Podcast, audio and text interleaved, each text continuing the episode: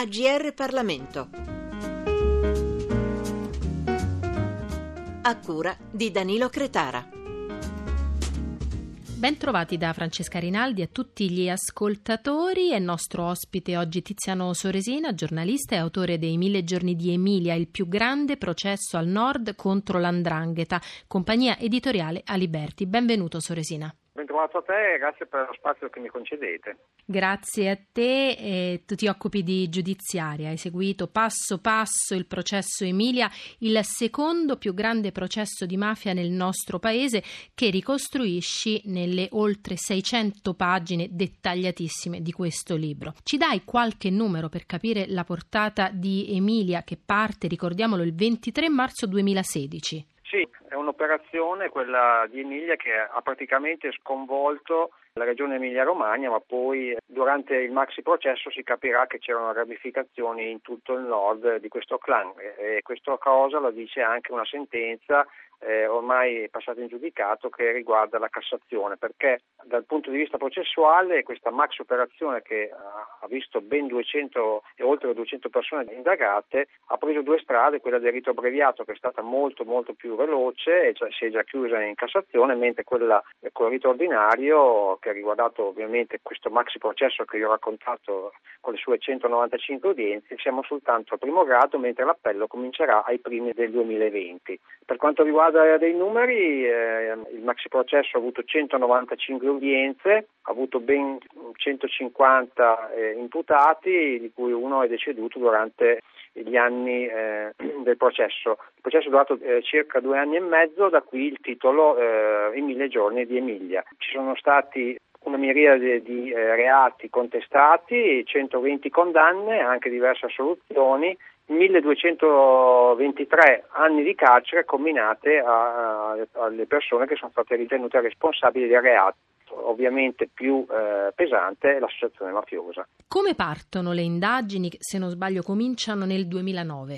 Sì, è, una, è stata una partenza anche abbastanza eh, soft, diciamo così, è partito con un'auto bruciata nel Piacentino e un, una, una, lettera anonima, però deve essere stata una lettera anonima particolarmente eh, informata, fra virgolette, perché da lì è iniziata un, un'operazione talmente devastante che eh, ha messo a nudo quelle che erano le ramificazioni del tessuto sociale in Emilia in particolare eh, di questa cosca eh, marchiata Grande Aracri ma che agiva autonomamente nella regione Emilia-Romagna. Ecco una curiosità, è stato necessario trovare un interprete addirittura? Sì, eh, perché la difficoltà eh, grossa è stato eh, il linguaggio spesso anche, eh, spesso e volentieri direi, eh, in dialetto. E tra l'altro la cittadina originaria di molti appartenenti al clan è Cutro, in provincia di Crotone, e come emerso anche durante le udienze, addirittura a secondo delle zone della stessa Cutro si parlava un dialetto leggermente diverso.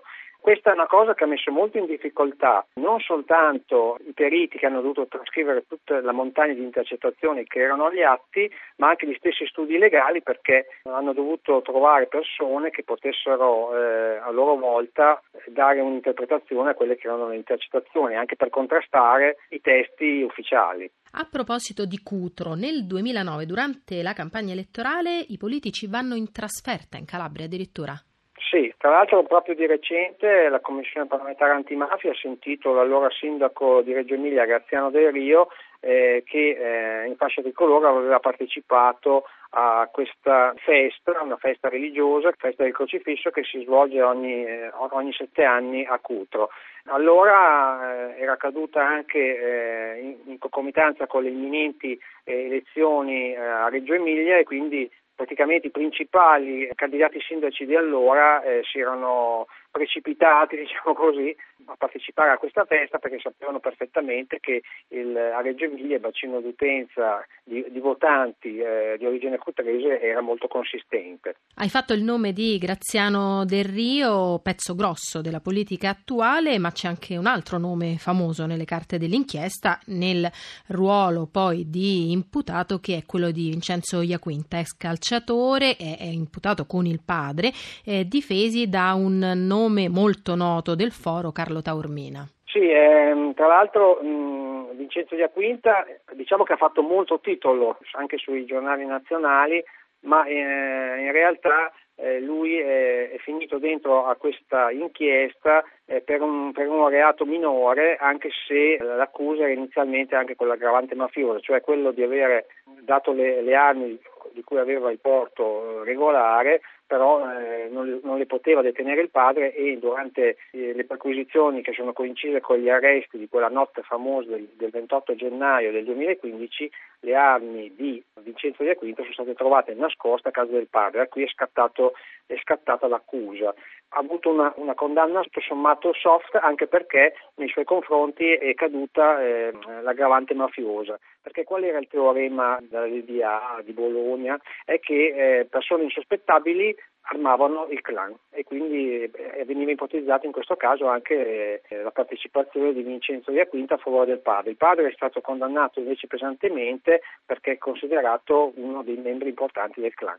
A proposito di armi, eh, apprendiamo, apprendo io dal libro che ci sono state anche frizioni tra prefettura e questura per il rilascio dei porti d'arma. Sì, ehm, delle frizioni notevoli che praticamente si sono risolte soltanto con l'arrivo del prefetto di Ferro, eh, Vladimiro, che eh, da questo punto di vista ha dato un giro di vita notevole e da lì sono cambiate tante cose, anche perché poi il processo ha fatto capire ampiamente come vi fossero degli agganci da parte del clan eh, con chi eh, poteva, anche, poteva rilasciare questi porti d'arma e sono state anche rilevate eh, diverse incongruenze, se non diversi illeciti fatti proprio per persone che non avrebbero avuto la, la possibilità di avere l'arma in quanto eh, pendenti su di loro dei precedenti penali importanti. Quindi questo è stato un problema molto grosso, tra l'altro mi tuffo anche sulla realtà, ultimamente sono stati ritrovati nuovamente a Reggio Emilia dei quantitativi di armi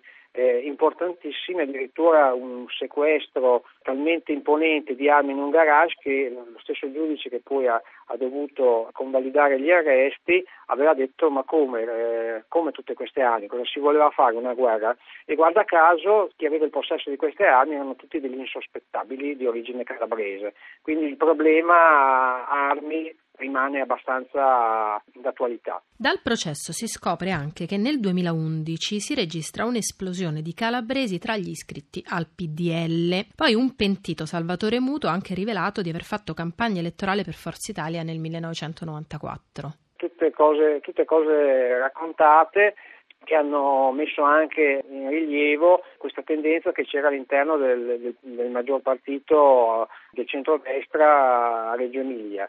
Eh, oltretutto mh, per, eh, l'esponente, un, l'esponente, massimo diciamo così, del, del partito di centrodestra reggiano eh, Giuseppe Pagliani è, è, sotto, è, ancora sotto processo, è finito, è finito, dentro questa inchiesta e non vorrei sbilanciarmi più di tanto perché in questo momento la sua assicurazione è ancora in equilibrio, nel senso che è stato assolto, condannato, poi la Cassazione ha riportato eh, il processo in appello, quindi deve ancora essere giudicato in via definitiva. Eh, secondo l'accusa lui avrebbe affiancato il clan eh, contro eh, una certa politica prefettizia sull'interdittiva antimafia. Nel gennaio del 2017 gli imputati chiedono il processo a porte chiuse, parlando di linciaggio mediatico. È solo uno però dei momenti di scontro con la stampa. Tra l'altro ehm, questa cosa, eh, curiosamente, eh, coincide anche eh, con, eh, con, la mia decisione di scrivere questo libro, perché proprio in quei giorni eh, l'editore Aliberti mi aveva chiamato proponendomi di scrivere un libro eh, di questo genere. Io ero arrabbiatissimo per questa vicenda che stava maturando all'interno dell'aula bunker dove si stava svolgendo il maxi processo che ho accettato di impulso subito questa proposta perché mh, ho pensato che perlomeno in questa maniera la libertà di informazione veniva garantita a, a, posteriori, diciamo così, se proprio andava male. Invece la Corte ha respinto questa richiesta fatta da diversi detenuti che eh, avevano preso la parola e letto un testo che poi la Corte ha respinto. Gli obiettivi erano non solo i giornalisti, perché un processo a, porte chiuse eh, avrebbe avuto dei resoconti giornalisti ben, ben, più miseri rispetto a un processo a porte aperte, ma erano anche gli studenti che mh, un'altra caratteristica eh, positiva eh, di questi due anni e mezzo di maxi processo è stato il fatto che grazie a un'opera importante dell'Associazione Antimafia Libera circa 3.000 studenti sono venuti in aula a seguire il processo molto ben preparati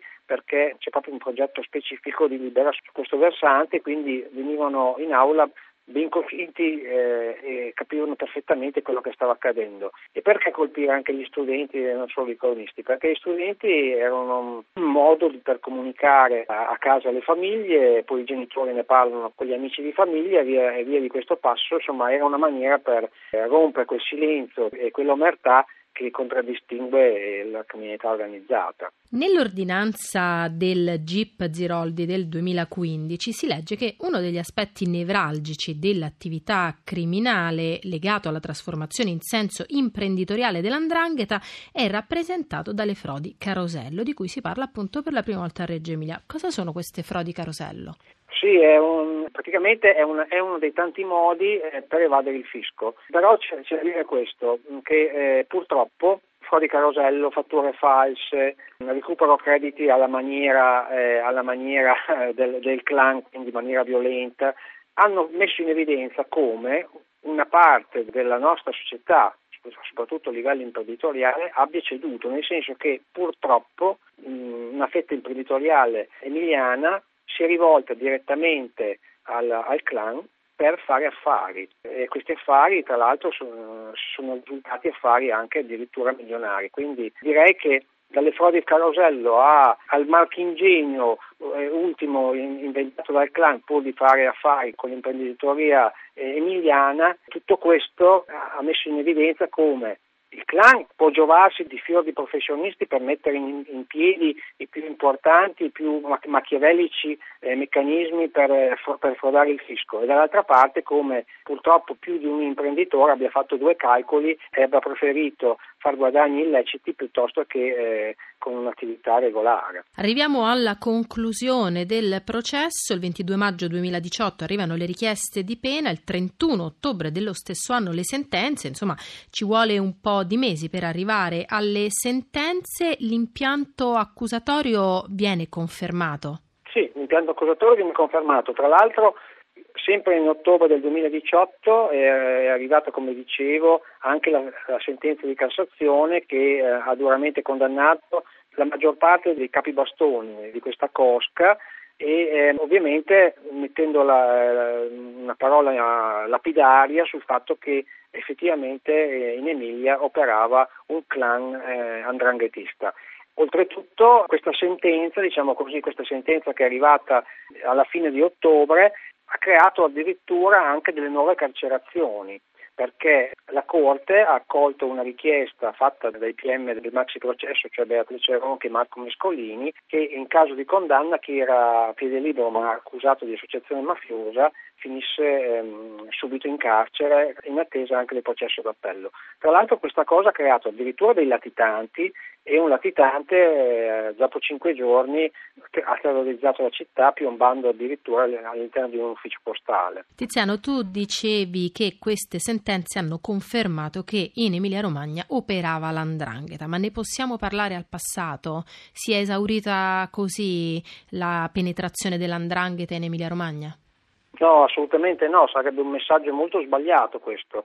E tra l'altro, guarda, io mm, lo, lo, tocco con mano anche nella mia attività, perché io mh, mm, sono cronista di nera di giudiziaria per la Gazzetta di Reggio e eh, al di là del processo che si chiude in primo grado, eh, racconto anche fatti che avvengono tutti i giorni. Dalla maxi operazione Emilia del 2015 sono già trascorsi quattro anni e sotto i miei occhi eh, ho visto tante cose che non tornano, ho visto t- che continuano a bruciare delle auto quindi in modo doloso, eh, degli spari nella notte senza particolari motivazioni, e, e questi arsenali di armi che spuntano come funghi, eh, studi professionali che aprono eh, a raffica e non si capisce bene quale sia la loro attività. Insomma, io credo che ci sia ancora molto da fare. Tra l'altro, una cosa che emersa durante il maxi processo Emilia che ho raccontato nel libro è che tantissime cose non tornano ancora, non tornano ancora